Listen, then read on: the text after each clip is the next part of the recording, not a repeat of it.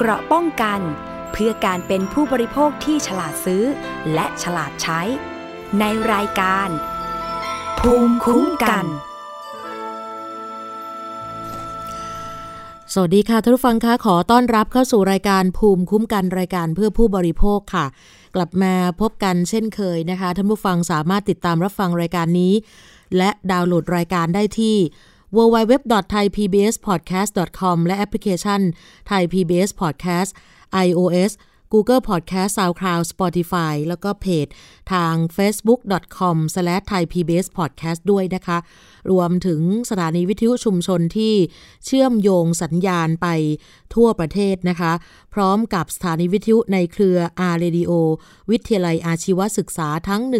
142 สถานีนะคะ แล้วก็ล่าสุดนั้นมีการเชื่อมโยงสัญญาณไปอีกหลาย ๆ สถานีด้วยนะคะ วันนี้ในรายการของเราอาจจะเป็นเรื่องของคนเมืองสักนิดหนึ่งนะคะ อันเนื่องมาจากว่ากรณีที่มีการพูดถึง เกี่ยวกับการที่ทางกรุงเทพมหานคร มีการประกาศให้ปรับขึ้นราคา ค่าโดยสารรถไฟฟ้าสายสีเขียวเป็น 104 บาทตลอดสาย ตั้งแต่วันที่ 16 กุมภาพันธ์ 2564 นี้ ซึ่งแน่นอนก็มีความเคลื่อนไหวออกมาก่อนหน้านี้เป็นระยะ ล่าสุดมูลนิธิเพื่อผู้บริโภคนะคะ ก็มีการเคลื่อนไหว เห็นว่าอัตรา ค่าโดยสารดังกล่าวนั้นแพงเกินไป สวนทางกับรายได้ขั้นต่ำของคนไทยค่ะ โดยผู้ประสานงานโครงการขนส่งมวลชนที่ปลอดภัย และเป็นธรรมของมูลนิธิเพื่อผู้บริโภค คุณคงศักดิ์ชื่นไกรลาดก็บอกว่าอัตราค่าโดยสารตลอดสายที่ทางกรุงเทพมหานคร โดยท่านผู้ว่าราชการกรุงเทพมหานครพลตำรวจเอกอัศวินขวัญเมืองที่มีการประกาศ เรียกเก็บ 104 บาท แม้ว่าจะน้อยกว่า 158 บาท แต่ก็ถือว่าเป็นค่าใช้จ่ายที่สูงเมื่อเทียบกับรายได้ค่าแรงขั้นต่ำ หากคิดค่าเดินทางต่อเที่ยวก็จะเท่ากับ 31.5%และถ้าหากว่าต้องเดินทางไปกลับด้วยรถไฟฟ้าก็จะต้องเสียค่าเดินทางมากถึง 63%ของค่าแรงขั้นต่ำ เพราะฉะนั้นถ้าเผื่อว่ารัฐวางเฉย ไม่มีการเร่งรัดดำเนินการปกป้องสิทธิ ผลประโยชน์ของประชาชน ต่อจากนี้คนไทยอาจจะต้องล้มละลายจากค่าเดินทางด้วยบริการขนส่งมวลชนทุกประเภท รวมกันมากเกิน 300 บาทต่อวันแน่ ๆ หรือว่าคิดเป็น 100% ของค่าแรงขั้นต่ำเลยทีเดียว ดังนั้นเพื่อให้ปัญหาที่เกิดขึ้น มีข้อยุติที่สามารถคลี่คลายสถานการณ์ได้ อย่างเป็นรูปธรรม และไม่เป็นภาระของผู้บริโภคนะคะ ทางมูลนิธิเพื่อผู้บริโภคก็เลยมีข้อเสนอ แบบเร่งด่วนที่สำคัญต่อการแก้ไขปัญหานี้ ให้กับทางกรุงเทพมหานคร หยุดการเรียกเก็บค่าเดินทางในวันที่ 16 กุมภาพันธ์นี้ออกไปก่อน และขอให้มีการทบทวนสัญญาสัมปทานการเดินรถไฟฟ้าทุกสายในปัจจุบันด้วย พร้อมสัญญาที่จะทำในอนาคต เพื่อจะได้ศึกษาผลกระทบกำหนดแนวทาง แล้วก็สิทธิประโยชน์ของประชาชน และรัฐ ให้เป็นไปในทิศทางเดียวกันค่ะ นี่คือล่าสุดนะคะ ที่ทางมูลนิธิเพื่อผู้บริโภคนั้น ได้ออกมาคัดค้านในการขึ้นค่าโดยสารรถไฟฟ้าสายสีเขียว 104 บาทตลอดสายนะคะ เพราะว่าดูแล้วจะแพงเกินไปสวนทางรายได้ขั้นต่ำนะคะ เรียกร้องว่าให้ชะลอนะคะ แล้วก็ล่าสุดค่ะมีเวทีนะคะที่เปิดเวทีเสวนาขึ้นมานะคะ เป็นการเปิดประเด็นปัญหาค่าโดยสารรถไฟฟ้าแพง ส่งผลกระทบประชาชนผู้เดินทาง ซึ่งในอนาคตอันใกล้ถ้ามีการเปิดการเดินรถไฟฟ้าสายใหม่ แล้วก็เปิดเดินรถช่วงต่อขยาย ก็จะยิ่งส่งผลให้ค่าโดยสารไฟฟ้าสูงมากยิ่งขึ้นนะคะ ก็อาจจะทำให้ผู้มีรายได้น้อยถึงปานกลาง ไม่สามารถเข้าถึงได้ แล้วก็คนใช้บริการรถไฟฟ้าจำนวนน้อยกว่า ศักยภาพของปริมาณรถไฟฟ้านะคะ ทาง TDRI นะคะ ร่วมกับมูลนิธิเพื่อผู้บริโภคนะคะ มีการจัดงานเสวนานี้ขึ้นมานะคะ มีผู้ร่วมเสวนาบนเวทีนี้หลายท่านเลยทีเดียวนะคะ เดี๋ยวให้ฟังกันท่านแรกก่อนนะคะ นั่นคือท่านผู้อำนวยการวิจัย นโยบายด้านการขนส่งและโลจิสติกของ TDI ค่ะ กับดรสุเมธองกิติกุลนะคะตัวค่าโดยสารนะครับจริงๆหัวข้อการนำเสนอเองเนี่ยนะครับอยากจะขอนำเสนอเบื้องต้นเพื่อเพื่อเราจะได้มีข้อมูลมาถกกัน นะครับข้อมูลมาดิสคัสกัน แล้วก็ถ้าเราเห็นว่านะครับมีประเด็นคำถามนะครับที่อยากจะขอความเห็นนะครับจากวิทยากรท่านอื่นรวมถึงผู้สื่อข่าวในซูมด้วยนะครับผมก็ยินดีตอบคำถามนะครับแล้วก็ยินดีพูดคุยนะครับ ซึ่งผมคิดว่าน่าจะเป็นประโยชน์ ปัจจุบันนะครับอยากจะให้ดูเรื่องค่าโดยสารนะครับ ซึ่งถ้าเราดูโครงข่ายของรถไฟฟ้าในปัจจุบันและอนาคตนะครับ เส้นที่ปราปาอยู่เนี่ยมีแนวโน้มที่จะใช้ว่ามีกำลังก่อสร้างอยู่แล้วนะครับ แล้วก็จะเปิดเปิดเยอะขึ้น นะครับ ซึ่งตรงนี้เองเนี่ยก็จะเป็นภาพรวมของรถไฟฟ้า ทีนี้เราจะเห็นนะครับว่าเส้นที่หลักๆ ที่เราใช้อยู่รถไฟฟ้าในปัจจุบันเนี่ยนะครับก็คือสายสีเขียวนะครับแล้วก็ส่วนต่อขยายที่เปิดแล้วนะครับสายสีน้ำเงินนะครับและส่วนต่อขยายที่เปิดแล้วนะครับสายสีม่วงนะครับในส่วนเหนือนะครับส่วนใต้เนี่ยยังไม่ได้เริ่มดำเนินการ ก็คงจะเริ่มดำเนินการภายในปีนี้หรือปีหน้านะครับแล้วก็ประมาณ5-6 ปีอาจจะได้ใช้ นะครับส่วนที่เรากำลังจะได้ใช้แน่ๆนะครับคือประมาณปลายปีนี้คือ 2564 หรือต้นปีหน้า 2565 เนี่ยนะครับคือสายสีชมพูกับสีเหลือง ซึ่งคู่ชมพูกับคู่เหลืองเนี่ยจะเป็นข้อจะเป็นเส้นทางที่ค่อนข้างสำคัญนะครับ ที่จะทำให้คนทางทางส่วนเหนือของกรุงเทพนะครับ รวมถึงส่วนตะวันออกเนี่ยจะมีรถไฟฟ้าใช้นะครับเส้นทางที่รถติดเยอะๆนะครับ อย่างเช่น แจ้งวัฒนะ รามอินทาลาดพร้าวศรีนคริน ถนนทั้งหมดที่ผมพูดเนี่ยจะมีรถไฟฟ้าผ่านแล้วนะครับ เพราะฉะนั้นเองเนี่ยสิ่งที่ค่อนข้างน่าสนใจนะครับ ก็คือว่าไอ้ค่าโดยสารที่เรากำลังจะต้องจ่ายนะครับ กับเส้นทางต่างๆเนี่ยจะเป็นอย่างไรในอนาคต ถ้าเราลองดูนะครับอัตราค่าโดยสารปัจจุบัน ซึ่งปัญหาหลักในในในในในสิ่งที่เรากำลังจะพูดเดี๋ยวถึงจะพูดรายละเอียดในเรื่องของสัญญาสัมปทานต่อไป ก็คือว่าค่าโดยสารในแต่ละเส้นทางเนี่ยเขาคิดแยกกันเขาคิดแยกกันก็คือแต่ละเส้นมันจะมีสัญญาสัมปทานของมันอยู่ นะครับซึ่งเส้นไหนที่ยาวหน่อยนะครับค่าโดยสารเฉลี่ยก็จะถูก เส้นไหนที่สั้นหน่อย ค่าโดยสารเฉลี่ยก็จะค่อนข้างแพง ยกตัวอย่างเช่นอันนี้เป็นตัวอย่างที่อาจจะไม่ดีนัก แต่ว่ามันก็เห็นชัดนะครับสายสีทองนะครับที่เพิ่งเปิดกันไปเมื่อเร็วๆนี้นะครับเมื่อวันสักสองสามอาทิตย์ก่อนเนี่ยนะครับเส้นเขาสั้นไม่ถึง 2 กิโลเมตร แต่เขาเก็บ 15 บาทตลอดสายเขาเก็บ 15 บาทตลอดสายเนี่ยถ้าเฉลี่ยต่อกิโลเนี่ยโอ้มันก็ประมาณเกือบ 8 บาท เกือบ 8 บาทนะครับ ซึ่งตรงนี้เองจะเห็นชัดว่าเส้นไหนยิ่งยาวเนี่ยนะครับค่าค่าโดยสารเฉลี่ยถ้าคุณเดินทางตั้งแต่ต้นทางจนถึงปลายทางเนี่ยค่าโดยสารเฉลี่ยก็จะยิ่งถูกนะครับและหลายเส้นเองเนี่ยโดยเฉลี่ยเนี่ยจะระยะทางจะอยู่ประมาณสัก 25จนถึงประมาณ 35 กิโลเมตร แล้วเกือบเกือบทุกเส้นเนี่ยนะครับรัฐบาลเองก็มีนโยบายในเรื่องของการกำหนดค่าโดยสารสูงสุดไว้ระดับหนึ่ง นะครับซึ่งผมว่ารัฐบาลก็มาพูดอยู่นะครับว่าค่าโดยสารอาจจะอยู่ที่ประมาณสัก 42 บาท 44 บาท 45 บาท ความยาวประมาณสัก 30 กว่ากิโล เฉลี่ยแล้วถ้าขึ้นต้นทางถึงปลายทางเนี่ยค่าโดยสารก็เฉลี่ยอยู่ประมาณสักกิโลเมตรละประมาณสักไม่เกิน 2 บาทบาทกว่าๆนะครับ แต่ปัญหาคือว่าผู้โดยสารก็คือประชาชนเนี่ยเวลาเราเดินทางเนี่ยส่วนใหญ่ก็ไม่ได้เดินต้นทางปลายทาง ถ้ารถไฟฟ้ามีลักษณะเป็นโครงข่ายมากยิ่งขึ้น จุดหมายปลายทางกับจุดต้นทางกับจุดหมายปลายทางเนี่ยอาจจะอยู่ในเส้นทางรถไฟฟ้าเดียวกันก็ได้ หรืออาจจะอยู่หลายสายก็ได้ หมายถึงว่าเราต้องมีการเชื่อมต่อกันยังเยอะ ผมขออนุญาตยกตัวอย่างนะทาง TDRI เราลอง map map นะครับ map ดู ส่วนใหญ่ปลายทางเราก็อยู่ในเขตเมือง เราก็จะวงวงประมาณวงแหวนรัชดานะครับ วงแหวนรัชดา เป้าหลักๆนะเวลาเข้ามากลางเมืองเนี่ยนะครับถ้าเป้าหลักของปัจจุบันของคนไทยของของคนกรุงเทพเนี่ยคงหนีไม่พ้นสยาม อนุสาวรีย์ หรือสี่แยกพระรามเก้าซึ่งตรงนี้จะเป็นจุดที่มีออฟฟิศค่อนข้างเยอะ ผมขออนุญาตยกตัวอย่าง ถ้าเราลอง map นะครับว่าจากต้นทางถ้าอยู่แถวแถวกลางเมือง แล้วจะไปชานเมือง ซึ่งอันนี้ก็จะแสดงถึงเรื่องการเดินทางสมมติตอนเช้าเราก็คือนอกเมืองมากลางเมือง ตอนเย็นเราก็ออกจากกลางเมืองไปนอกเมืองนะครับ ถ้าดูปลายทางส่วนใหญ่เราลองแมปรอบๆกรุงเทพเท่าที่เส้นทางรถไฟฟ้าอำนวยนะครับ มันก็จะมีทางแถวแถวทางเหนือนนทบุรีทางตราดบางใหญ่นะครับมินบุรีนะครับก็จะเป็นเป้าหมายปลายทางอีกอันหนึ่ง แยกลำสำลีแยกลำสาลีนะครับ แถวบางกะปิก็อีกปลายทางหนึ่งสำโรงนะครับผลโยธิน 59 คือแถวแถวดอนเมืองนะครับ แล้วก็บางว่านะครับออกทางใต้นะครับ เราจะเห็นนะครับว่าแต่ละคู่ต้นทางปลายทางเนี่ยมันต้องมีการเดินทางผ่านหลายสาย ผ่านหลายสายนะครับ บางคู่ก็อยู่ในสายรถไฟฟ้าเดียวกัน บางคู่ก็สองสาย บางคู่ก็ต้องต่อสามสายเลย จะเห็นชัดเส้นไหนที่ต่อสามสายเนี่ย ค่าโดยสารอัตราค่าโดยสารรวมที่น่าจะมีการจัดเก็บ ถ้ามีการเปิดเนี่ยจะสูงเกินกว่า 100 บาท ยกตัวอย่างเช่นนะครับจากพระรามเก้าเป็นมินบุรีเผอิญข้อมูลเซตนี้เนี่ยยังไม่รวมสายสีส้ม ซึ่งสัญญาสัมปทานยังไม่ออกก็เราเราก็เลยยังไม่รู้ข้อมูลเราเราก็เลยยังไม่รู้เรื่องอัตราค่าโดยสาร แต่ถ้าพระรามเก้าเป็นมินบุรีปัจจุบันนะครับ ถ้าชมพูเปิดปุ๊บ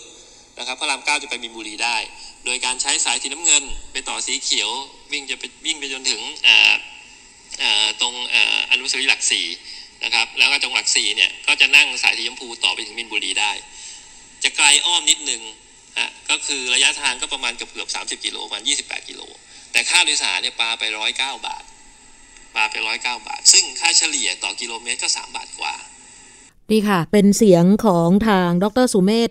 องกิตติกุลนะคะ ผู้อำนวยการวิจัยนโยบายด้านการขนส่ง และโลจิสติกของ TDRI นะคะอาจารย์ก็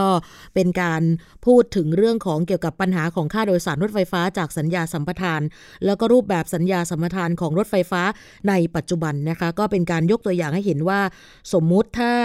มีคนอยู่แถวมีนบุรี แล้วก็มาทำงานแถวพระรามเก้าเนี่ยก็ต้องเสียค่าโดยสารที่มีราคาแพง แล้วก็ถ้าเป็นการคิดราคาแรกเข้าแบบนี้ก็ถือว่าเป็นระบบซ้ำซ้อนด้วยนะคะ ก็ยกตัวอย่างให้เห็นว่ามันน่าจะเกิดขึ้นจริง ๆ นะคะ ปัญหาการคิดค่าแรกเข้าในอนาคตที่ทางทีดาไอได้มีการทำเป็นภาพกราฟิกเอาไว้ก็คือว่า มันจะมีความแตกต่างในเรื่องของการระบุเงื่อนไขการยกเว้นค่าแรกเข้า ทำให้ผู้โดยสารนั้นจ่ายค่าแรกเข้าต่างกัน แม้ว่าจะลงสถานีปลายทางเดียวกัน แล้วก็ถ้าเป็นผู้โดยสารที่เดินทางข้ามระบบ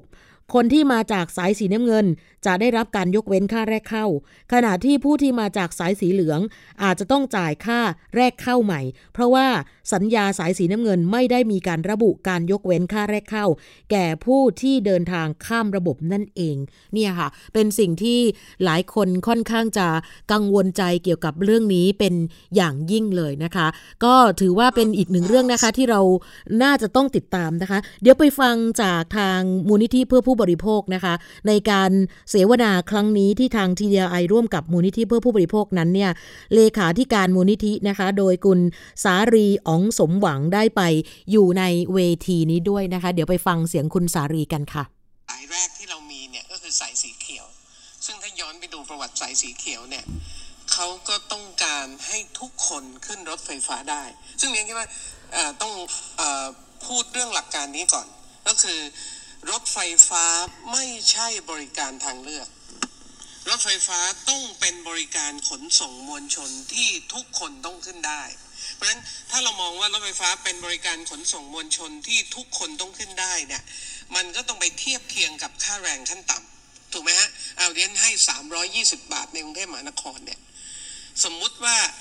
สิ่งที่กรุงเทพมหานครกำลังจะทำเนี่ยแล้วก็บอกว่าค่ารถไฟฟ้า 104 บาท สูงสุดเนี่ยต่อเที่ยวเนี่ยนั่นก็คือ 30%เกือบ 30%ของค่าแรงขั้นต่ำไปกลับก็คือ 60%เขามีลูกหนึ่งคนเป็นแม่เลี้ยงเดี่ยวก็ได้นะ มีลูกหนึ่งคนเนี่ยก็แทบจะไม่มีเงินให้ลูกแล้วนะค่าเช่าบ้าน ค่าอื่นๆเนี่ยไม่ได้เลย เพราะฉะนั้นหลักเรื่องรถไฟฟ้าเนี่ยรัฐบาลต้องกำหนดก่อนว่า มันควรจะเป็นบริการขนส่งมวลชน ไม่ใช่บริการทางเลือกสำหรับคนที่มีเงินเดือน 25,000 บาทขึ้นไป แต่ทุกคนต้องขึ้นได้นะแต่ทุกคนต้องขึ้นได้เพราะนั้นนี่ก็คือหลักพื้นฐานเลยว่ารถไฟฟ้าต้องเป็นบริการขนส่งมวลชน ไม่ใช่บริการทางเลือก แล้วก็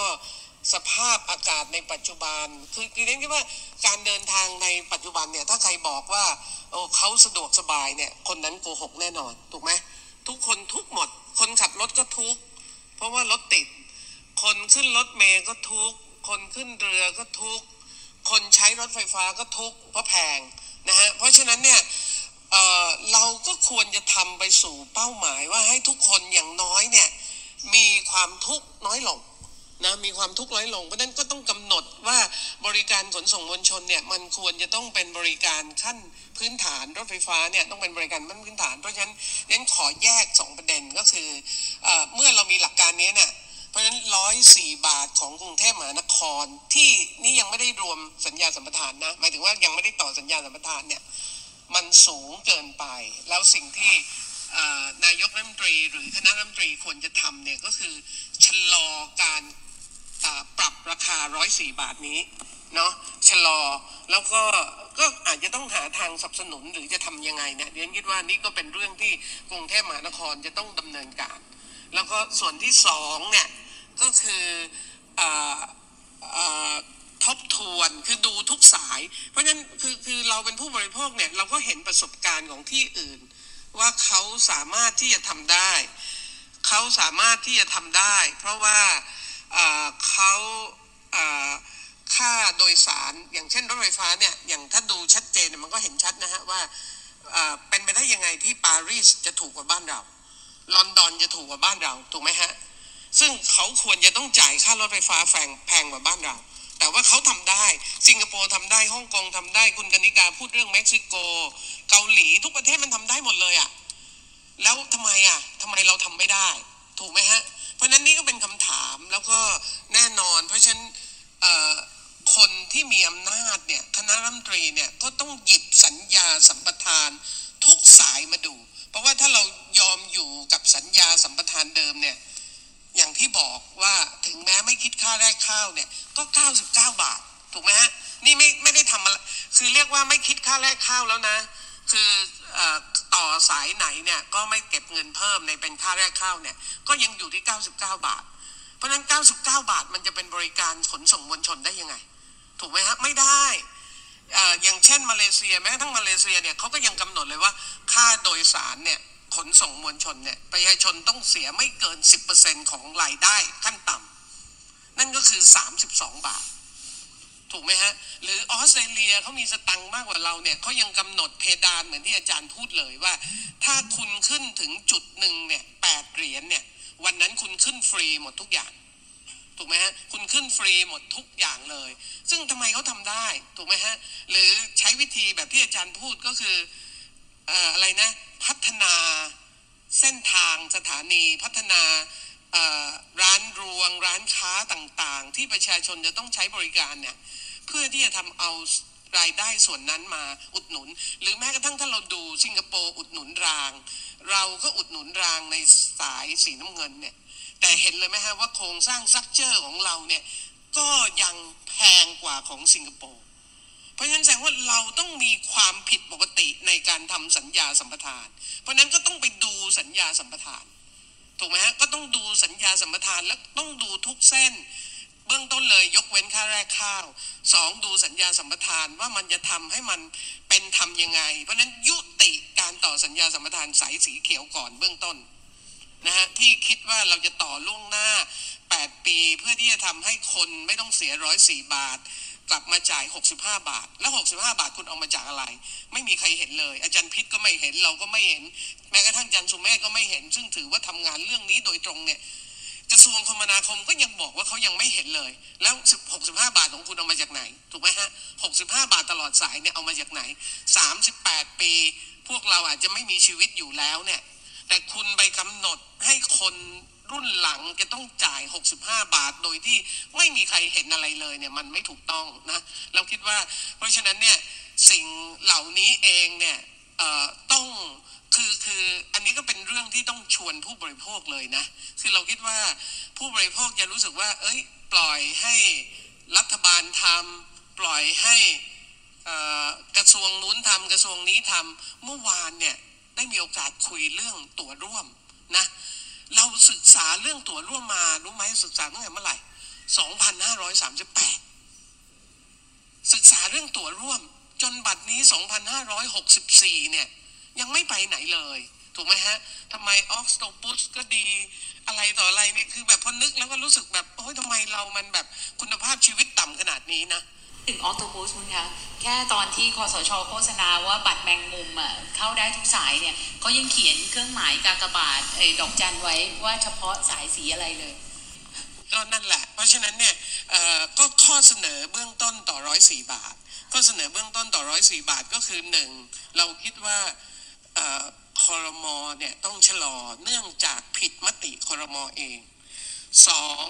ผิดกฎหมายของกรุงเทพมหานครเองที่การขึ้นราคาเนี่ยต้องเรียกว่าต้องอให้สภากรุงเทพมหานครเนี่ยเป็นคนดูแลนะฮะต้องคนเป็นคนเห็นชอบด้วย คือพิจารณาด้วย แต่นี่สภากรุงเทพมหานครไม่ได้รู้เรื่องเลย ถูกไหมฮะแต่ก็ต้องยอมรับนะฮะว่าเราก็ไม่ได้เลือกตั้งผู้ว่า นะผู้ว่าเนี่ยก็มาจากการแต่งตั้ง เพราะฉะนั้นผู้ว่าก็ไม่ต้องทำอะไรถูกไหมไม่ต้องสนใจอะไรว่าประชาชนจะเห็นด้วยไม่เห็นด้วยก็ไม่ต้องทำอะไร เพราะว่ารอฟังจากนายสั่งอย่างเดียวถูกไหมฮะเพราะฉะนั้นเนี่ยอันเนี้ยก็ชะลอก่อนแล้วก็ดูว่าสัญญาสัมปทานทั้งหมดเนี่ยเราจะทำอย่างไร แล้วเรียนคิดว่า ผู้บริโภคหรือนักวิชาการหน่วยงานต่างๆเนี่ยต้องมาร่วมมือกันจริงๆจังๆนะฮะเพราะว่าไม่งั้นเนี่ยเราจะอยู่แบบนี้ไม่ได้ PM 2.5 เราเห็นชัดเจน ทุกคนมีความทุกข์หมดเลย เพราะฉะนั้นมันอย่างน้อยมันต้องทำให้รถไฟฟ้าเนี่ยเป็นบริการขนส่งมวลชนให้ได้ เพราะฉะนั้นก็ยืนยันว่าเมื่อเป็นบริการขนส่งมวลชนเนี่ยคุณต้องคิดต่อเปอร์เซ็นต์ของค่าแรงขั้นต่ำนะทำให้คนที่หาเช้ากินค่ำ ขึ้นรถไฟฟ้าได้นี่ยกตัวอย่าง เจ้าหน้าที่มูลทิศเลยนะ บ้านเขาอยู่บางใหญ่เขาขึ้นรถไฟฟ้าไม่ได้เขาต้องมารถตู้เกือบสองชั่วโมงทุกวัน คุณคิดดูนะว่ามันสูญเสียแค่ไหน หรืออีกคนหนึ่งอยู่ก่อนถึงเซ็นทรัลเวสเกตก็คืออีกสองสามสถานีเนี่ยก็ขึ้นไม่ได้เหมือนกัน เพราะว่ามานุสาวรีย์ชัยที่ทำงานของบุยทิเนี่ยร้อยประมาณเกือบร้อยสิบบาท ซึ่งไปกลับแล้วก็บางสายก็ไม่มีเรียกว่าไม่มีคือพอคุณไม่ได้คิดถึงโครงข่ายทั้งหมดเนี่ยมันทำให้แยกส่วนพอแยกส่วนปุ๊บมันก็ไม่มีระบบที่จะส่งเสริมให้ผู้บริโภคได้ใช้บริการจริง ๆ อย่างเช่นพูดถึงข้อดีของ BTS เขาก็มี อย่างเช่นเขาก็มีตั๋วเดือนถูกไหมยี่สิบหกบาทยี่สิบเจ็ดบาทต่อเที่ยวถูกไหมฮะ เพราะฉะนั้นแต่ว่าถ้าคุณอยู่ในในเส้นเหมือนว่าเราต้องมี บ้านเส้นเดียวอะซึ่งมันเป็นไปไม่ได้ ถูกไหม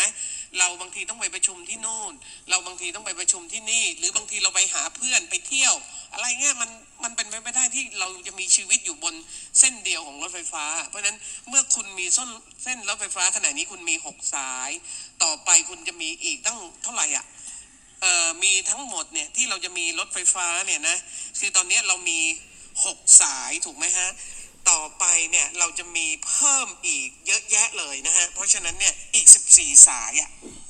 20 สายเนี่ย แล้วถ้าคุณไม่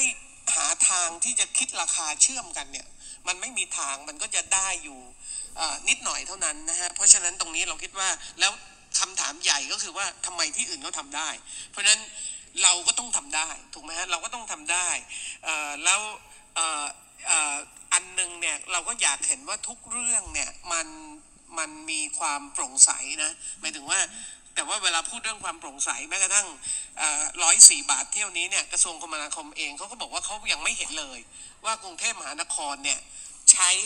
ข้อมูลอะไรในการพิจารณาที่เป็นเรียกว่าเป็นหนึ่งหนึ่งร้อยสี่บาทเนี่ยนะฮะซึ่งเพราะฉะนั้นเนี่ยแน่นอน หลักอีกอันหนึ่งที่สำคัญเนี่ยฉันคิดว่าเราก็ต้องยอมรับนะฮะว่ารัฐเนี่ยต้องอุดหนุนบริการขนส่งมวลชนเนาะนั่นคือเป็นเสียงของคุณสารีอองสมหวังนะคะ เลขาธิการมูลนิธิเพื่อผู้บริโภคนะคะ เมื่อวานนี้ไปร่วมเวที เสวนาออนไลน์ ค่าโดยสารรถไฟฟ้าหลากสี กับราคาที่ประชาชนต้องแบกรับนะคะ ในหัวข้อการนำเสนอก็อย่างที่บอกมีวิทยากรหลายท่าน ก็หนึ่งในนั้นก็มีทีไอมีมูลนิธิเพื่อผู้บริโภค แล้วก็มีนักวิชาการนะคะ มีการพูดถึงค่าโดยสารรถไฟฟ้าทั้งปัจจุบันและในอนาคต รวมถึงปัญหาของค่าโดยสารรถไฟฟ้าจากสัญญาสัมปทาน แล้วก็มีข้อเสนอแนะ นะคะเเกี่ยวกับเรื่องของนโยบายว่าจะต้องทำอย่างไรเกี่ยวกับเรื่องนี้นะคะ แล้วก็แนวทางในการปรับปรุงจริง ๆ เรื่องของการแก้ไขอัตราค่าโดยสารเนี่ยมันยังพอมีช่องอยู่นะคะ ที่ทาง TDI นำเสนอก็คือว่า ถ้ารัฐบาลแก้ไขสัญญาสัมปทาน ก็จะต้องชดเชยให้ผู้ประกอบการเอกชนเท่าที่มีการแก้ไข แต่ถ้าไม่แก้ไขสัญญาสัมปทานก็ต้องชดเชยค่าแรกเข้าให้กับผู้ประกอบการเอกชน ข้อดีแนวทางนี้ก็คือว่าอัตราค่าโดยสารนั้นถูกลงทั้งระบบเลย แล้วก็จะเกิดความสับสนน้อยลง ส่วนข้อเสียรัฐบาลก็จะต้องมีการชดเชยให้กับเอกชนเท่าที่เอกชนเสียประโยชน์ตามสัมปทานเดิมนะคะ อีกแนวทางหนึ่งที่ TDI มีการนำเสนอบนเวทีก็คือว่า ให้ยกเว้นค่าแรกเข้าทุกโครงการ และก็กำหนดเพดานค่าโดยสารสูงสุด หมายถึงว่า ถ้ารัฐบาลแก้ไขสัญญาสัมปทานก็จะต้องชดเชย ให้กับผู้ประกอบการเอกชนตามเท่าที่แก้ไข ถ้าไม่แก้ไขสัญญาสัมปทานก็ต้องชดเชยค่าแรกเข้า รวมถึงค่าโดยสารส่วนต่าง ให้กับผู้ประกอบการเอกชน ข้อดีของแนวทางนี้ก็คือ อัตราค่าโดยสารถูกที่สุด เมื่อเทียบกับกรณีอื่น ๆ และค่าโดยสารก็จะเป็นระบบด้วย เกิดความสับสนน้อย แต่ว่าข้อเสียก็มีเหมือนกัน รัฐบาลก็จะต้องชดเชยให้เอกชนเท่าที่เอกชนเเสียประโยชน์ตามสมรทานเดิมนะคะอันนี้ เสียมากกว่าแนวทางที่1นนะคะ เพราะฉะนั้นเดี๋ยวรอติดตามนะคะว่าแนวทางการแก้ไขนั้นเนี่ยรัฐจะนำไปพิจารณาหรือเปล่าจาก TDI นะคะ อย่างเช่นเรื่องการแยกค่าโดยสารออกจากสัญญาสัมปทานทุกสัญญา แล้วก็ใช้ค่าโดยสารร่วม หรือจะให้ทุกสัญญาสัมปทานใช้เหมือนเดิมนะคะเรียกว่า fair table เหมือนกัน เดี๋ยวลองดูรอติดตามนะคะเพราะนั้นเนี่ยมันก็ใกล้เข้ามาแล้วนะคะในวันที่ 16 กุมภาพันธ์ถ้าเผื่อว่ามีการเก็บตามที่กรุงเทพมหานครประกาศนะคะ ใครที่นั่งตั้งแต่ต้นทางจนถึงปลายทางก็จะเสียค่าโดยสารค่อนข้างที่จะแพงเยอะมากเลยนะคะ ก็เอามาให้ท่านผู้ฟังได้ติดตามกันนะคะว่ากทมจะมีการเปลี่ยนแปลงสำหรับในการประกาศครั้งนี้หรือไม่ ส่วนใครที่ไม่ได้นั่งรถไฟฟ้า ก็อาจจะนั่งรถเมย์บ้างแท็กซี่บ้างนะคะ แน่นอนใครที่นั่งรถเมย์ตอนนี้ก็ต้องปลอดภัยไว้ก่อนนะคะ ขอแนะนำง่าย ๆ เลยค่ะ จริง ๆ ใคร ๆ ก็ทำได้นะคะก่อนขึ้นรถเมย์ก็ต้องสำรวจตัวเองว่ามีหน้ากากอนามัยไหมมีเจลล้างมือหรือเปล่านะคะ อย่าลืมค่ะหน้ากากอนามัยต้องร้อยเปอร์เซ็นต์สวมตลอดเวลา แล้วก็พอขึ้นรถเมย์ปุ๊บนะคะลดการสัมผัส ทั้งราวจับทั้งเบาะนั่งก็คือให้ลดการสัมผัสให้น้อยที่สุด แล้วก็อย่าลืมนะคะ สแกนไทยชนะบนรถเมย์ด้วย งดรูปคลำใบหน้า จมูกตาปากของตัวเอง แล้วก็ลดการพูดคุยโดยไม่จำเป็น แล้วก็บนรถเมย์จริง ๆ ปัจจุบันนี้เนี่ยก็ทำเขาเรียกก็ทำเครื่องหมายเอาไว้ ให้ทุกคนได้เว้นระยะห่าง ระหว่างที่ยืนด้วยกัน นะคะ ระหว่างเบาะนั่งก็เหมือนกันนะคะ อันไหนที่เขาขากระบาดสีแดงเอาไว้ก็ไม่ควรจะไปนั่งนะคะ แล้วก็ยืนไปนิดนึงก็ได้นะคะ แล้วก็ทุกครั้งที่เราสัมผัสสิ่งของสาธารณะให้ล้างมือ ถ้าไม่มีน้ำก็เจลแอลกอฮอล์นะคะ พกไปด้วยค่ะนี่ค่ะโควิดก็มารถเมย์ก็ต้องขึ้น ยังไงก็ให้ทุกคนได้ปลอดภัยนะคะ ได้หยุดเชื้อเพื่อตัวเอง แล้วก็คนที่คุณรักนะคะ โดยสารลดอะไรก็ปลอดภัยนะคะ ซึ่งตอนนี้หลายคนก็อาจจะมีความเครียดบ้างกังวลบ้างนะคะ แต่ว่าคิดว่าน่าจะต้องดูแลกันต่อไปนะคะ ประคองตัวเองกันไปอีกสักระยะหนึ่งนะคะ หวังว่าอีกไม่นานคงจะดีขึ้นนะคะ พักกันสักครู่ค่ะเดี๋ยวกลับมาในช่วงหน้ากันต่อกับภูมิคุ้มกันค่ะ เกราะป้องกันเพื่อการเป็นผู้บริโภคที่ฉลาดซื้อ และฉลาดใช้ ในรายการ ภูมิคุ้มกัน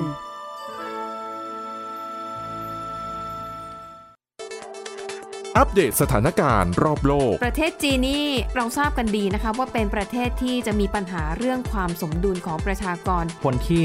ได้รับความสนใจจากวิกฤตในครั้งนี้ก็คือนายกรัฐมนตรีนิวซีแลนด์ เรื่องราวสีสันจากต่างแดน ก็มี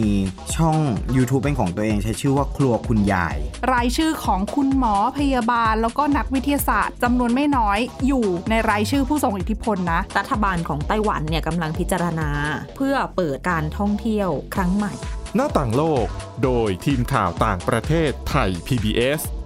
ทุกวันจันทร์ถึงศุกร์ 12นาฬิกา ทางไทย PBS Radio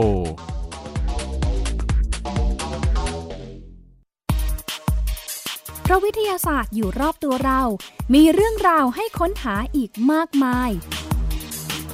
เทคโนโลยีใหม่ ๆ เกิดขึ้นรวดเร็วทำให้เราต้องก้าวตามให้ทัน อัปเดตเรื่องราวทางวิทยาศาสตร์ เทคโนโลยี และนวัตกรรม ที่จะทำให้คุณทันโลก กับรายการ s c i e n t e c h ทุกวันจันทร์ถึงวันศุกร์ทางไทย PBS Radio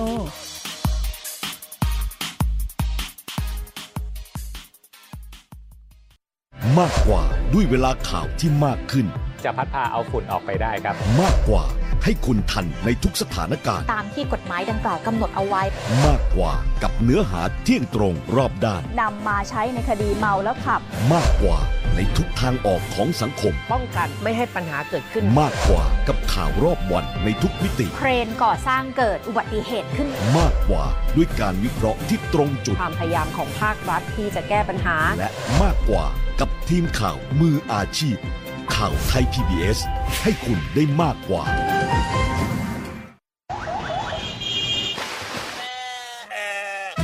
ชวนทุกคนตะลุยไปให้สุดโลก สบัดจินตนาการกับเสียงต่างๆ ไปพร้อมกัน ในรายการเสียงสนุกทาง www.thaipbspodcast.com และแอปพลิเคชันไทย PBS Podcast แล้วเจอกันนะครับ เกราะป้องกัน เพื่อการเป็นผู้บริโภคที่ฉลาดซื้อ และฉลาดใช้ ในรายการ ภูมิคุ้มกัน กลับมาอีกช่วงหนึ่งของรายการภูมิคุ้มกันค่ะท่านผู้ฟังคะเมื่อเร็วๆนี้นะคะที่บกปอทนะคะ มีคณะทำงานกรรมธิการการป้องกันและปราบปราม การทุจริตประพฤติมิชอบของสภาผู้แทนราษฎร ที่นำโดยดรธีรเศษพัฒนวราพงศ์ค่ะ ได้พากลุ่มผู้เสียหายที่รวมตัวกันประมาณ 10 คน เดินทางเข้าแจ้งความต่อพนักงงานสอบสวนของบก.ปคบ. ว่าให้ดำเนินคดีกับเพจ Facebook เพจหนึ่งนะคะที่ หลอกให้ลูกเพจเนี่ยนะคะ ซื้อซิมเป็นซิมการ์ดโทรศัพท์มือถือและอินเทอร์เน็ต แบบรายปีหนึ่งในผู้เสียหายนะคะ ชื่อคุณ A บอกว่าเพจนี้ ซึ่งเป็นเพจขายสินค้านำเข้าราคาถูก มีสินค้าหลายชนิดที่นำมาขาย แต่ว่าเขาสนใจโปรโมชั่นของซิมมือถือ เขาใช้ชื่อว่า ซิมเทพเน็ตไม่อั้น 1 ฟรีเออ1ปี ฟรีไม่ต้องเสียค่าบริการ เป็นการให้บริการเครือข่ายโทรศัพท์มือถือของ2รายใหญ่นะคะ ก็คือ2โอเปอเรเตอร์เลยค่ะ มีลักษณะก็คือว่าโปรโมชั่นนั้นโทรฟรี ใช้เน็ตฟรี 1 ปีเต็มๆ ก็คือหมายความว่าซื้อซิมครั้งเดียว ไม่ต้องเติมเงินไม่ต้องเสียค่ารายเดือน ใช้ไปเลย 1 ปี ได้เน็ตจำนวน 10 เมก ไม่ลด speed ด้วยนะคะ พร้อมโทรฟรีทุกเครือข่าย เขาขายกันในราคาซิมละ 999 บาท ปรากฏว่ามีผู้หลงเชื่อนะคะ มีเข้าไปสั่งซิมที่ว่านี้เป็นจำนวนมากค่ะ โอนเงินชำระสินค้าแล้ว แต่ไม่ได้รับของที่ตัวเองสั่งซื้อ เมื่อมีการทวงถามไปทางเพจดังกล่าวก็เกิดการบล็อกไม่ให้เข้าไปแสดงความคิดเห็น สุดท้ายก็ปิดเพจไปในที่สุดค่ะ เบื้องต้นผู้เสียหายที่ซื้อแล้วไม่ได้ซิม เรียกว่าซิมขั้นเทพเนี่ยนะคะ ก็รวมตัวกันไปตั้งเป็นลายกลุ่ม แลกเปลี่ยนข้อมูลซึ่งกันและกัน และล่าสุดนั้นมีผู้เสียหายที่ตกเป็นเหยื่อแล้ว 2,900 กว่าคน มูลค่าความเสียหายกว่า 9 ล้านบาท หลังจากนั้นนะคะเจ้าหน้าที่ก็มีการตรวจสอบค่ะพบว่า เพจนี้ไปซื้อต่อมาจากอีก คนหนึ่ง โดยมีการเปิดใช้งานเมื่อ 21 เดือนกุมภาพันธ์ 2560 ก่อนจะเปลี่ยนชื่อเพจ แล้วก็มีผู้ติดตามอยู่จำนวนกว่า 30,000 คน เพื่อเพิ่มความน่าเชื่อถือในการหลอกลวงในการขายสินค้าให้กับบรรดาลูกเพจทั้งหลายนะคะ นอกจากนั้นยังพบว่ามีผู้เสียหายบางคนได้รับสินค้าเป็นซิมมาแล้ว แต่ก็เมื่อแกะออกดูตรวจดู กลับใช้งานได้ไม่ตรงตามที่ประกาศเอาไว้นะคะ บางรายใช้งานได้แค่เดือนเดียว ก็หมดอายุการใช้งาน บางรายเมื่อมาเปิดใช้ ก็โดนเก็บเงินก็มี ก็คือหมายความว่าต้องให้เติมเงินก่อน ถึงจะใช้งานได้นะคะ บางรายได้ซิมไม่ตรงกับที่สั่งซื้อ กลายเป็นซิมราคาแค่ 99 บาทส่งมาให้แทนค่ะ นี่เป็น กลลวงนะคะของคนที่อาจจะคิดว่าไม่อยากจะยุ่งยาก เสียเงินครั้งเดียวจบนะคะปีหนึ่ง999 บาท ได้เน็ตแรงๆ แล้วก็ไม่ลดสปีดด้วยนะคะ มีหนำซ้ำก็คือมีการโทรฟรีทุกเครือข่ายด้วย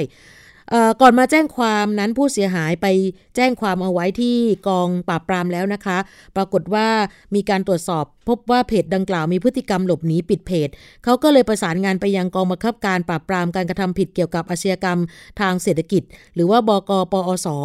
แล้วก็หลังจากนั้นเมื่อช่วงปลายเดือนมกราคมที่ผ่านมา ผู้เสียหายพากันไปแจ้งความอีกรอบหนึ่ง ก็ตรวจสอบแล้วนะคะมีการแจ้งว่าอันนี้อยู่ในความรับผิดชอบของบกปอทก็เลยเดินทางไปที่นี่ แต่ว่าเมื่อพบพนักงานสอบสวนแล้ว ทางปอทก็แนะนำว่าให้ไปแจ้งความที่พนักงานสอบสวนของบกพคบแทนนะคะ ซึ่งหลายคนบอกว่าในช่วงที่โควิดกำลังระบาดเนี่ย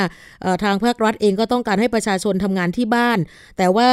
กลุ่มผู้เสียหายกลุ่มนี้เขามีความจำเป็น ต้องใช้สัญญาณอินเทอร์เน็ต ที่กลายเป็นสิ่งจำเป็นในการใช้ชีวิตแบบวิถีใหม่ หรือว่า new normal การที่เพจดังกล่าว หากินบนความลำบากบนความทุกข์ของพี่น้องประชาชนผู้บริโภค ในช่วงเวลาวิกฤตแบบนี้ ก็เป็นสิ่งที่ยอมไม่ได้ แต่ว่าณขณะนี้เนี่ยยังไม่สามารถติดตามตัวเจ้าของเพจ หรือว่าคนที่มีการหลอกลวงขายซิมมือถือรายปีรายนี้ได้เลยนะคะ แล้วก็ที่สำคัญก็คือว่ามีจำนวนผู้เสียหายนั้นเนี่ยโอ้เกือบจะ 3,000นะคะ โทรฟรีเน็ตไม่อั้นไม่มีอยู่จริงนะคะ เพราะนั้นใครที่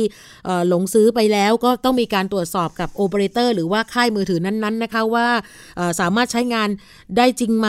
เป็นรายปีจริงหรือเปล่าจ่ายเงินครั้งเดียว แล้วก็คุ้มค่าเลยไม่ต้องเสียค่าอะไรเลย มันมีอยู่จริงหรือเปล่าต้องโทรศัพท์ไปถามในแต่ละค่ายเอาเองก็แล้วกันนะคะ อย่าหลงซื้อก่อนที่จะมีการสอบถามข้อเท็จจริงค่ะ ช่วงนี้เราจะไปช่วงคิดก่อนเชื่อกับอาจารย์ ดรแก้วกังสดานอัมภัยนักพิษวิทยากันเช่นเคยค่ะ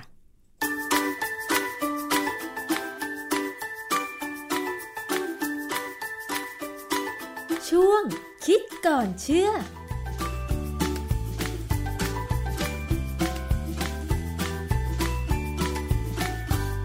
พบกันในช่วงคิดก่อนเชื่อกับดรแก้วกังสดานนภัยนักพิษวิทยากับดิฉันชนาทิพไพรพงศ์นะคะ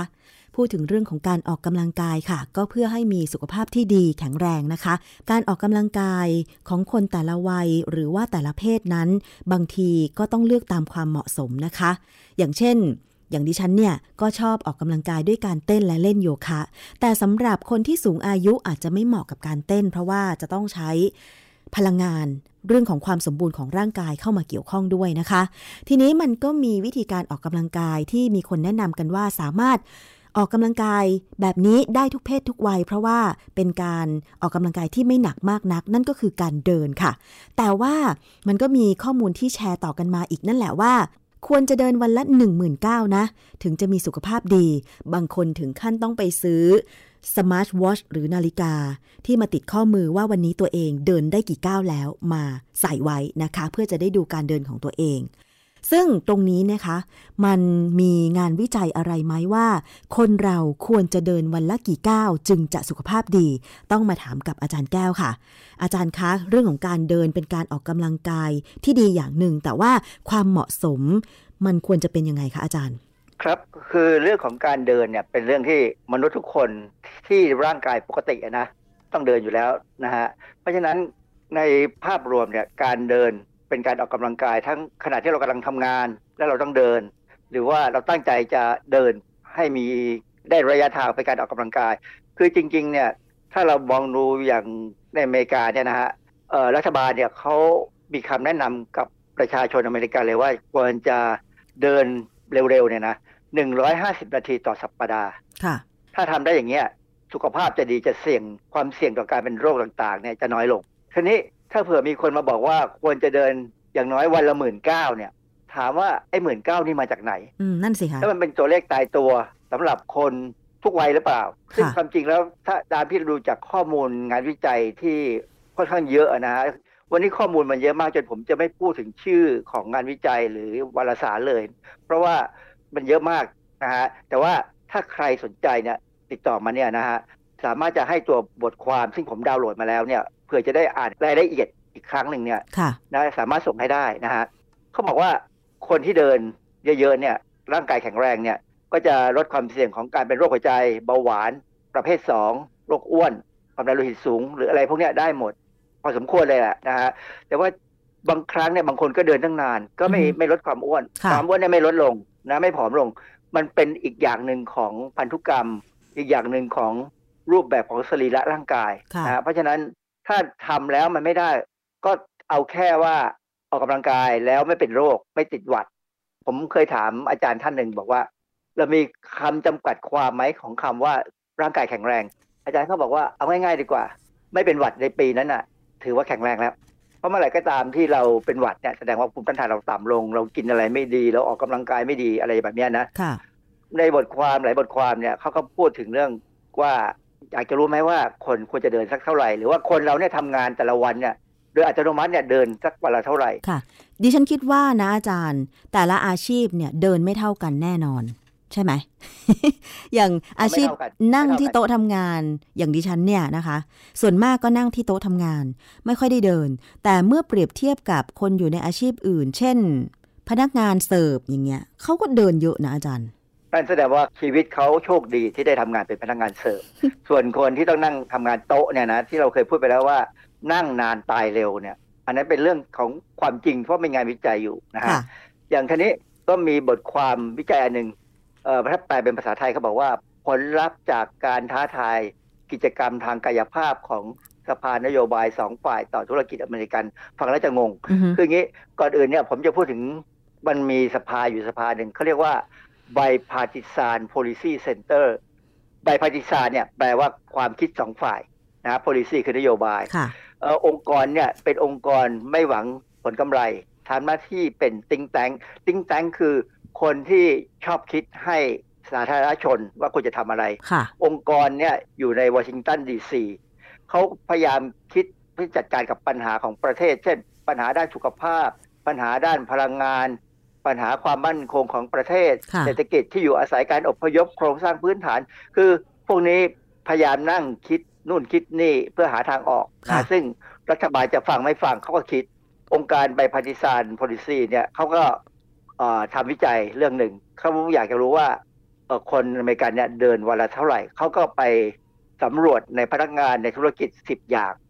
มีตัวอย่างขององค์การใหญ่ๆสำคัญสำคัญเลยเช่น Bank of America อือฮึค่ะ Bank of America ที่คล้ายๆกับธนาคารประเทศไทยเนี่ยนะฮะสำรวจพนักงานบริษัทโคคาโคล่า Company เนี่ย Johnson and Johnson Johnson Johnson ที่ขายอะไร ขายแป้ง ขายเครื่องสำอางขายถึงกระทั่งวัคซีนต้านโควิดอะเสร็จแล้วเขาก็ทำการแบบท้าทาย ใช้คำว่า challenge นะฮะให้คนพวกเนี้ยติดเครื่องวัดจำนวนก้าวที่เดินค่ะ สรุปออกมาปรากฏว่าคนทั้งหมดที่เข้ามาร่วมงานของเขาเนี่ย เดินเฉลี่ย 6,886 ก้าวต่อวันค่ะเขาก็มีข้อสังเกตในงานวิจัยเขาบอกว่า ตัวเลขพวกเนี้ยอาจจะดูสูงกว่าค่าเฉลี่ยจริงนิดหน่อย เพราะว่าคนที่เข้าร่วมการวิจัยเนี่ยตั้งใจที่จะเดิน อืม ใช่ คือบอกว่าจะนับก้าวปั๊บก็เลยพยายามเดินกันใหญ่ค่ะเพราะฉะนั้นที่คนพวกนี้ทำงานบางคนเป็นผู้บริหาร งานนั่งโต๊ะซะส่วนใหญ่นะฮะก็อันนี้ก็เป็นการตัวเลขค่าเฉลี่ย จะเห็นว่ามันไม่ถึงหมื่นเก้านะค่ะ ถามว่าจริงหรือไม่จริงอีกเรื่องหนึ่งก็มีอีกบทความหนึ่งนะเขาทำงานวิจัยเขาเขาจะดูก้าวเฉลี่ยของผู้ใหญ่อเมริกัน คือคนที่สมบูรณ์วัยอยู่ประมาณสักสี่สิบห้าสิบแล้วเนี่ยนะยังยังไม่แก่ ดูเขาให้ติดเครื่องที่เรียกว่า pedometer pedometer เนี่ย มาจากคำว่า PED เนี่ยแปลว่าเท้า เป็นภาษาภาษาละตินแปลว่าเท้าค่ะ pedometer เครื่องวัดจำนวนก้าวเขาก็เอาไปวัดปรากฏว่า ก็พิจารณาเพศวัยชาติพันธุ์การศึกษารายได้เนี่ยเขาบอกว่าผู้ใหญ่อเมริกันเนี่ยเดินเฉลี่ยวันละ 5,117ก้าวต่อวันเห็นไหมว่ามันต่างจากงานวิจัยอันแรกที่ 6,886ก้าวอันนี้วัดโดยไม่ได้บอกให้ให้ติดเฉยๆแล้วก็ เอามาดูกัน ไม่ต้องตั้งใจเราก็จะต้องเดินทำงานแบบไหนก็ตามก็ก็ทำไปตามจริงนะฮะซึ่งกันที่บอกแล้วว่าคนบางคนเนี่ยอาจจะโชคดีก็ได้มั้งเดินทั้งวันค่ะ เมื่อก่อนนี้เราบอกเรามีบุรุษไปรษณีย์ที่เดินส่งจดหมาย คนพวกนี้จะแข็งแรงนะไม่ไม่ค่อยอ้วนค่ะนะฮะเขาเดินทั้งวันแต่ปัจจุบันนี้เขาขี่มอเตอร์ไซค์ถูกเขาก็อาจจะอ้วนก็ได้เหมือนกันนะฮะมีการทำวิจัยว่าผู้ใหญ่และเด็กเนี่ยมีอายุต่างกันเนี่ยเขาก็จะเดินต่างกันไหม ก็ปรากฏว่าการวิจัยออกมาแล้วบอกว่า ถ้าคนที่อายุต่ำกว่า 18 ปีเนี่ย อาจจะเดินหมื่นหนึ่งถึงหมื่นหกพันเก้าต่อวันก็มีโอ้ก็มันก็ไม่ได้แปลกนะค่ะเด็กวัยรุ่นเนี่ยเดินเดินสยามสแควร์เนี่ย ก็เดินกันเต็มที่แล้วไปช้อปปิ้งไปอะไรใช่ไหมอีกอย่างหนึ่งเขาก็เดินได้เพราะว่าดิฉันคิดว่านะอาจารย์ เด็กวัยรุ่นที่เดินเยอะเนี่ยตามงานวิจัยชิ้นนี้เนี่ยนะคะ อาจจะเป็นเพราะว่า เด็กวัยรุ่นยังมีพละกำลัง มีขาที่แข็งแรงหรือเปล่า ก็เลยเดินได้ ส่วนคนที่สูงอายุอย่างคนวัย 50 กว่า 60 เดินนิดเดินหน่อยก็เหนื่อยละก็เลยไม่อยากจะเดินต่ออย่างนี้หรือเปล่าอาจารย์เพราะว่าเด็กไม่ทำงานมากกว่า มีเวลาไปเดินไปจ่ายเงิน ส่วนผู้ใหญ่ที่เอาเวลาไปเดินต้องทำงานหากินใช่ไหม คืออย่างผมเนี่ยผมผมพยายามออกกำลังกายนะฮะขี่จักรยานให้ได้ อย่างน้อยสัปดาห์ละสามวันสี่วันเนี่ย ผมก็ใช้พลังงานไป เท่ากับที่เดินเยอะๆเนี่ยนะทีนี้อีกอันนึงที่น่าสนใจคือผู้สูงอายุเนี่ย อาจจะมีจำนวนก้าวที่เดินแต่ละวันเนี่ย มันต้องต่างกว่าคนที่อายุน้อยอยู่แล้วนะปรากฏว่างานวิจัยชิ้นหนึ่งเขาตีพิมพ์ในวารสารทางด้านเกี่ยวกับเขาเรียกว่า behavior nutrition ก็คือพฤติกรรมทางด้านโภชนาการ แล้วก็ physical activity คือการออกกำลังกายเนี่ยเออข้องานวิจัยเขาบอกว่าคนสูงอายุเนี่ยสุขภาพแข็งแรงนะ เฉลี่ยการเดินตั้งแต่ 2,009 ถึง 9,009 ในแต่ละวัน ซึ่งซึ่งมันอาจจะขึ้นอยู่กับว่าเขามีโอกาสได้เดินหรือไม่ได้เดินแต่พอคนที่เกษียณแล้วเนี่ยบางคนอาจจะไม่มีโอกาสได้เดินกันเท่าไหร่ก็ได้ เพราะว่าสุขภาพตอนสมัยทำงานเนี่ยก็ไม่ได้ดูแลใช่ไหมพออายุมากแล้วมันก็อาจจะเดินได้น้อย เจ็บเข่าผมเคยเจ็บเข่าเมื่ออายุห้าสิบนะสิ่งที่ผมทำคือต้องไปหาหมอกินยานี่ผมเบื่อเลยนะผมก็เลยพยายามคิดว่าเอ๊ะมันเข่ามันน้ำน้ำหล่อเลี้ยงเข่าที่มันน้อยลง อาจจะเป็นเพราะว่าเราใช้เข่าไม่ค่อย มากพอมั้งไม่ดีไม่ออกกำลังกาย ก็เลยเริ่มพยายามตีแบตให้มันดีขึ้น ให้มากขึ้น หายไปเลยนะ การเจ็บเข่านี่หายไปนะฮะแล้วพอมาหกสิบกว่า ก็ตีแบตบางทีก็จะเริ่มเจ็บ สิ่งที่สำคัญคือเราต้องมีอุปกรณ์ช่วย มีอุปกรณ์ช่วยในการที่จะเดินไม่ให้เข่าเราเนี่ย มันมันกระแทกมาก การเล่นแบดมินตันเนี่ยมันเป็นกีฬาต้องใช้เข่าเยอะนะฮะแล้วก็ต้องมีการประคองเข่าไม่ให้มันเจ็บมากนะครับ ไม่งั้นเนี่ยเข่าจะเสีย หลายคนที่เล่นเทนนิสแบดมินตันหรือวอลเลย์บอลเนี่ยเข่าเสีย เพราะว่าประคองมันไม่ดี คนที่เดินก็เหมือนกันนะฮะก็ควรที่จะต้องถ้ารู้สึกว่าเดินแล้วมันเมื่อยเร็วหรือเจ็บเข่า มันมีเจ็บน่องเจ็บเข่าก็ต้องหาอุปกรณ์ ซึ่งจริงราคาเดี๋ยวนี้ไม่แพงนะ อุปกรณ์ที่ใช้สำหรับรัดเข่าเนี่ยก็แค่ร้อยสองร้อยก็มีใช่อ่าคืออย่าไปซื้อของแพงที่เป็นมียี่ห้อมากนัก ซื้อของจีนก็ได้ อันนี้ไม่มีปัญหานะเพราะมันไม่ใช่ เทคโนเทคโนโลยีที่สูงส่ง ถ้าเจ็บน่องเนี่ยหมายความว่าเป็นตะคิวบ่อยหรืออะไรก็ตามเนี่ยเราซื้อที่รัดน่อง ผมเพิ่งเข้าใจนะว่าทำไมนักฟุตบอลต้องใส่ถุงเท้ายาวๆ แล้วรัดๆที่ที่ค่ะ เพราะว่ามันช่วยประคองน่องไม่ให้ไปตะคิวเวลาออกกำลังกายมากๆ นั่นเองนะฮะเขาบอกว่าคนที่เพศต่างกันเนี่ยจำนวนก้าวก็อาจจะต่างกันไปใช่ไหมฮะผู้หญิงผู้ชายอาจจะต่างกัน ผู้ชายเนี่ย ถ้าเป็นผู้ใหญ่ที่โตเต็มวัยแล้วเนี่ยนะ อาจจะก้าวเดินประมาณเวลาห้าพันสามร้อยกว่าก้าวแต่ผู้หญิงอาจจะประมาณสี่พันเก้าร้อยกว่าก้าวเองค่ะความจริงถ้าเรามีเครื่องนับจำนวนการเดินแต่ละวันก็ดีก็น่าจะสนใจน่าสนใจนะ ผมกำลังคิดว่าอาจจะต้องมองหาซื้อสักชิ้นหนึ่งก็อยากรู้เหมือนกันว่าเราเดินวันละกี่ก้าวค่ะ คือถ้าเป็นเด็กหรือเป็นวัยรุ่นนะเด็กเรียกภาษาฝรั่งใช้คำว่า children ใช่ไหมแต่ถ้าวัยรุ่นเนี่ยคือ adolescent พวกเนี้ยเดินตั้งแต่ถ้าเด็ก เด็กผู้ชายเนี่ยจะเดินประมาณหมื่นสองพันเก้าถึงหมื่นหกพันเก้าเด็กผู้หญิงก็เดินเดินต่ำลงมาหน่อยก็หมื่นเก้าถึงหมื่นสามเพราะฉะนั้นตัวเลขหมื่นเก้าต่อวันเนี่ยมันคือเด็กค่ะเพราะฉะนั้นถ้าผู้ใหญ่หรือคนสูงอายุคนไหนพยายามเดินเนี่ยเอาเดินเท่าที่มีเหงื่อซึมก็พอมั้งแล้วก็อย่าไปติดกับมันตัวเลขมากนักนะเพราะคนบางคนเนี่ยจำนวนก้าวเฉลี่ยอาจจะต่างกันเพราะอาชีพค่ะ คนทำงานก่อสร้างเนี่ย เดินเยอะพนักงานส่งของค่ะ พวกที่เขาเดินเยอะอยู่แล้วจำเป็นไม่ได้เขาต้องมาเดินเพิ่มไม่ต้องได้หมื่นเก้าไม่ต้องเขาแล้วเขาก็ไม่มีเวลาที่มานั่งนับจำนวนก้าวยกเว้นถ้าเขาซื้อไอ้เครื่องนับก้าวมาติดนะนะอันนั้นนั่นก็ใช้ได้ แต่ว่าถ้าเขาไม่มีเนี่ยเขาโมจะมานั่งนับก้าวเขาตกงานอาจารย์เขาลืมสำรวจอีกอาชีพหนึ่ง ก็คืออาชีพนักเต้นอาจารย์นักเต้นนี่ผมยังนึกเลยนะว่าคนที่พวกหางเครื่องเนี่ยนะ อย่าไปบอกให้หางเครื่องออกกำลังกายใช่ไหมใช่ เพราะเขาออกอยู่แล้วไงเขาเต้นมาก เขาเต้นหนักกว่าคนเราธรรมดาด้วยซ้ำนะใช่แล้วนี่อีกการหนึ่งที่น่าสนใจเขาบอกว่า การเดินเนี่ยมันอาจจะมีจำนวนก้าวเนี่ยอาจจะแตกต่างกันไปตามภูมิศาสตร์ ซึ่งถ้าเรามองถึงภูมิศาสตร์จริงๆเนี่ยนะคนที่อยู่บนที่สูง สมมติอยู่ที่เบตกับคนที่อยู่ที่ต่ำอย่างกรุงเทพเนี่ยจำนวนก้าวที่เดินเท่ากันเนี่ยมันใช้แรงไม่เท่ากัน อืมเดินขึ้นภูเขากับเดินเดินทางราบใช่ไหมอาจารย์ อะไรประมาณนั้นนะฮะแล้วก็ปริมาณออกซิเจนที่ต่างกันอีก เพราะฉะนั้นคนที่อยู่ที่สูงต้องหายใจแรงขึ้น เพื่อเอาออกซิเจนให้มากกว่าคนที่อยู่กรุงเทพซึ่งเดินในที่ต่ำออกซิเจนมากกว่าอะไรอย่างเงี้ยนะเพราะฉะนั้นเราแค่ตั้งเป้าหมายในวันในชีวิตว่า เออ เราจะเดินให้ตึงๆ ให้สบายๆ ไม่เหนื่อยมาก ไม่เหนื่อยจนจนมีปัญหานะ แค่นั้นก็พอแล้ว อย่าไปซีเรียสเดี๋ยวไปอะไรนะ ไปเข้มงวดกับตัวเอง เพื่อบังคับว่าวันนี้จะต้องหมื่นเก้า บางวันอาจจะเดินแค่สองสามพันเก้าถ้าทำได้ บางวันไปเพิ่มมันเพื่อมาชดเชยนะฮะอย่างเขาบอกว่าการออกกำลังกายเนี่ยเราบอกว่าร้อยห้าสิบนาทีต่อสัปดาห์เนี่ย บวกลบกันได้หรือหมายความว่าวันนี้ออกมากวันพรุ่งนี้ออกน้อยแล้วมาบวกกันไม่มีปัญหาอันนี้เป็นผลงานวิจัยที่เขาทำทางที่อเมริกาก็ทำเลยนะฮะ สรุปแล้วก็คือว่าไม่จำเป็นจะต้องไปตั้งเป้าเพื่อกดดันตัวเอง ให้เดินได้ถึงวันละ 19,000แต่ให้พิจารณาว่าเราอยู่ในช่วงวัยไหนอาชีพไหน ซึ่งถ้าเป็นอาชีพที่ต้องเดินบ่อยๆ เดินจนเมื่อยขาอยู่แล้ว เช่น พนักงานเสิร์ฟพนักงานขายสินค้า หรือว่า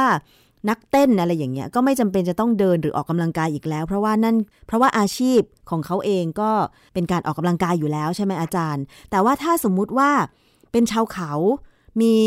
บ้านอยู่บนเขาอะไรอย่างเงี้ย การเดินของเขาใช้แรงมาก อาจจะไม่ต้องเดินมากเท่ากับคนที่อยู่ในกรุงเทพก็สามารถที่จะใช้วิธีการเดินเพื่อออกกำลังกายได้แบบนี้ใช่ไหมอาจารย์ ที่สำคัญอีกอันหนึ่งนะผมว่า ควรจะต้องหาอุปกรณ์ช่วยซึ่งมันเดี๋ยวนี้ไม่แพงนะเช่นถ้าต้องเดินขึ้นเขาเนี่ยที่รัดน่องที่รัดเข่าเนี่ยสำคัญมาก คืออย่าคิดว่าใส่แล้วจะดูอับอายนะ ไม่ว่าจะเด็กหรือผู้ใหญ่เนี่ยถ้าใส่แล้วเนี่ยมันจะเดินดีขึ้นไม่มีประสิทธิภาพในการเดิน แล้วก็เป็นการถนอมถนอมร่างกายให้อยู่ให้ใช้ได้นานค่ะ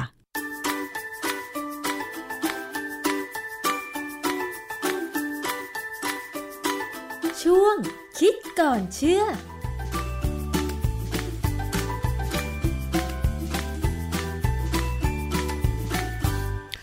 ช่วงคิดก่อนเชื่อกับอาจารย์ดรแก้วกังสดานอัมภัยนักพิษวิทยานะคะ เดินวันละกี่ก้าวจึงจะสุขภาพดีสรุปแล้วไม่จำเป็นต้องหมื่นเก้านะคะเหมือนกับแคมเปญโฆษณาอะไรสักอย่างนี้นะคะ อาจารย์บอกไม่จำเป็นนะคะ คือเราเดินไม่ต้องนับก้าวก็ได้ค่ะขอให้เดินแล้วมีเหงื่อออกมาบ้างนะคะ เอาแต่พอประมาณนะคะ ให้มีให้มีการเผาผลาญนะคะไอสูตรการคำนวณเนี่ยมันคงจะไม่เท่ากันในแต่ละคนนะคะ ก็ขอให้ได้ออกกำลังกายเคลื่อนไหวตัวเอง บ้างก็น่าจะพอแล้วนะคะ เรื่องสุขภาพแข็งแรงกันแล้วก็มาดูความสวยความงามปิดท้ายกันสนิดหนึ่งสำหรับภูมิคุ้มกันวันนี้นะคะ ไม่ว่าชนชาติไหนในโลกคงไม่ต่างกันละค่ะ ประเทศไทยเราตอนนี้ก็ยังไล่ตามกวดจับผิดพันธุ์สุขภาพอยู่หลายชนิดนะคะ ที่ลักลอบผลิต แล้วก็ใส่สารอันตรายกันแบบแทบไม่หมดสิ้นเลยนะคะ มีให้จับกันได้ทุกวัน กลับพบว่าผิดพันธุ์ประเภทเหล่านี้ ไม่ได้มีเฉพาะของไทยนะคะ ที่ไทยทำไทยใช้เท่านั้น แต่ว่าในเครือข่ายภาคประชาสังคมเนี่ยเขามีการเปิดเผยข้อมูลว่า มีกลุ่มผู้ป่วยที่อยู่ในเขตกรุงเทพมหานครเขาเล่าให้ฟังนะคะว่าที่บ้านเนี่ยมีคนงานต่างชาติ เป็นชาวพม่าค่ะ เป็นคนรักสวยรักงามตามปกติแหละ หลังๆ สังเกตว่าเธอหน้าขาวขึ้นแบบผิดหูผิดตา ซักไซไล่เลียงก็ทราบว่าใช้ครีมทาหน้าขาว ที่ซื้อมาจากเพื่อนชาวพม่าด้วยกัน ด้วยความเป็นห่วง เพราะว่าไอ้ข่าวครีมหน้าขาวอันตราย มันก็เป็นข่าวอยู่บ่อยๆใช่ไหมคะ ก็ขอดูครีมที่เธอใช้ ปรากฏว่าครีมที่เธอใช้เป็นครีมไม่มีฉลากภาษาไทยเลย แต่แสดงเป็นภาษาพม่าทั้งหมด จากการสอบถามมีข้อมูลเพิ่มเติมว่า เธอจะสั่งซื้อจากเพื่อนของเพื่อนอีกทีหนึ่งก็คือ ซื้อต่อๆกันมาจากผู้ขายผ่านทางโซเชียล เวลาสั่งก็จะสั่งทางไลน์แล้วก็แว่วๆมาว่าผลิตในประเทศนี่แหละ แต่ไม่รู้ว่าคนผลิตคือโรงงานในประเทศ ผลิตแล้วติดฉลากเป็นภาษาพม่า เพื่อจำหน่ายเฉพาะกลุ่ม หรือแอบลักลอบจำหน่ายไปทั่วหรือไม่อย่างไร แต่ที่แน่ ๆนะคะ ก็บอกว่าจริง ๆ แล้วเนี่ย ไม่เป็นประโยชน์ หรือว่าอาจจะเป็นโทษนั่นแหละค่ะ เกี่ยวกับผิดพันธุ์แน่ ๆ นะคะก็เลยคิดว่าน่าจะเป็นผิดพันธุ์ที่ผิดกฎหมาย แล้วก็มีความเสี่ยงเพราะว่าไม่ทราบเลยว่ามันมีส่วนผสมของอะไรบ้าง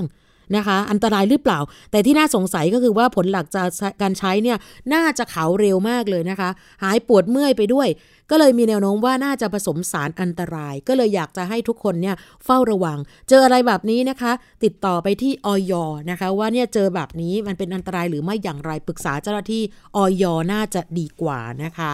หมดเวลาแล้วนะคะสำหรับภูมิคุ้มกันวันนี้ เจอกันในวันพรุ่งนี้ สวัสดีค่ะ ติดตามรายการได้ที่ www.thaipbspodcast.com แอปพลิเคชัน Thai PBS Podcast หรือฟังผ่านแอปพลิเคชัน Podcast ของ iOS Google Podcast Android Podbean SoundCloud และ Spotify ติดตามความเคลื่อนไหวของรายการและแสดงความคิดเห็น โดยกดถูกใจที่ facebook.com/thaipbspodcast